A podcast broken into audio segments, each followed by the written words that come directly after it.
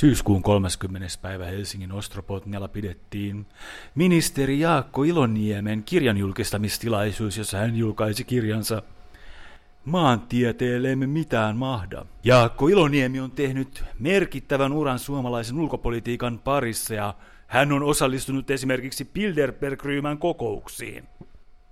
Kirjassaan Iloniemi käsittelee Suomen ulkopolitiikan haasteita ja tilannetta, esimerkiksi Euroopan unionia ja Venäjän viimeaikaisia toimia.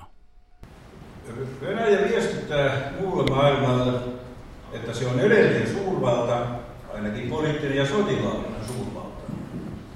Suuret sotaharjoitukset, joissa harjoitellaan sotaa jopa ydinaseiden käyttöä, ja nimenomaan lännessä, kuten sotaharjoitusten nimi saapa osoittaa, kertovat siitä, että Venäjä haluaa kaikkien näkevän, että se on todella valmis käyttämään kovia keinoja politiikkansa toteuttamiseksi. Sitä emme kylläkään tiedä, mitä tuo käytännössä merkitsisi. Sen tiedämme, että eräs tavoite on saada muut uskomaan ja ottamaan huomioon Venäjän edut, niin kuin se itsellä nähdään.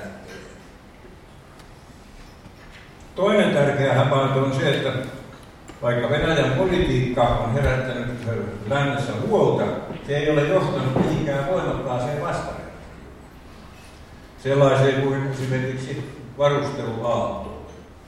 Meneillään olevat boikotit ja sanktiot ovat vain valtioiden mielenosoituksia, ei sen enempää. Moni maa on lisännyt symbolisesti puolustusmäärärahojaan, mutta ikään ei. Amerikkalaiset ovat tuoneet takaisin Eurooppaan joukkojaan, mutta kompanioita, ei divisioita. Raskasta kalustoa, panssarivaunuja ja lentokoneita on tuotu Baltiaan, mutta enemmän näytteiksi kuin vastapainoksi Venäjällä. Poliittiset lausunnot ovat kuitenkin olleet yksiselitteisiä. NATO tulee puolustamaan kaikkia jäseniä.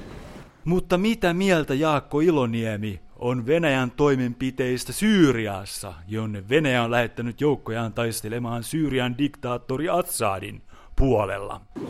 En käsittele tässä kirjassa Syyrian tilannetta erikseen, koska tämä on niin Suomi-keskeinen aiheeni käsittely.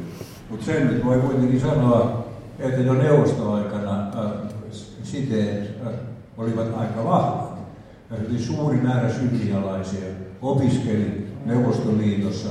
Asevoimat saivat siellä koulutuksensa. On olemassa ainakin 30 000 yhteistä venäläis-syyrialaista avioliittoa ja niin edelleen. Niin että se venäläisten jalansija Syyriassa on kyllä paljon suurempi kuin se pieni laivastotukikohta Välimeren rannalla. Sillä on vahva taustansa. Mutta eiköhän eräs keskeinen asia tässä nyt ole osoittaa maailmalle, että tämäkin konflikti on sellainen, jota ei voida ratkaista ilman Venäjän panosta, ja sitä varten panosta pitää nyt nostaa.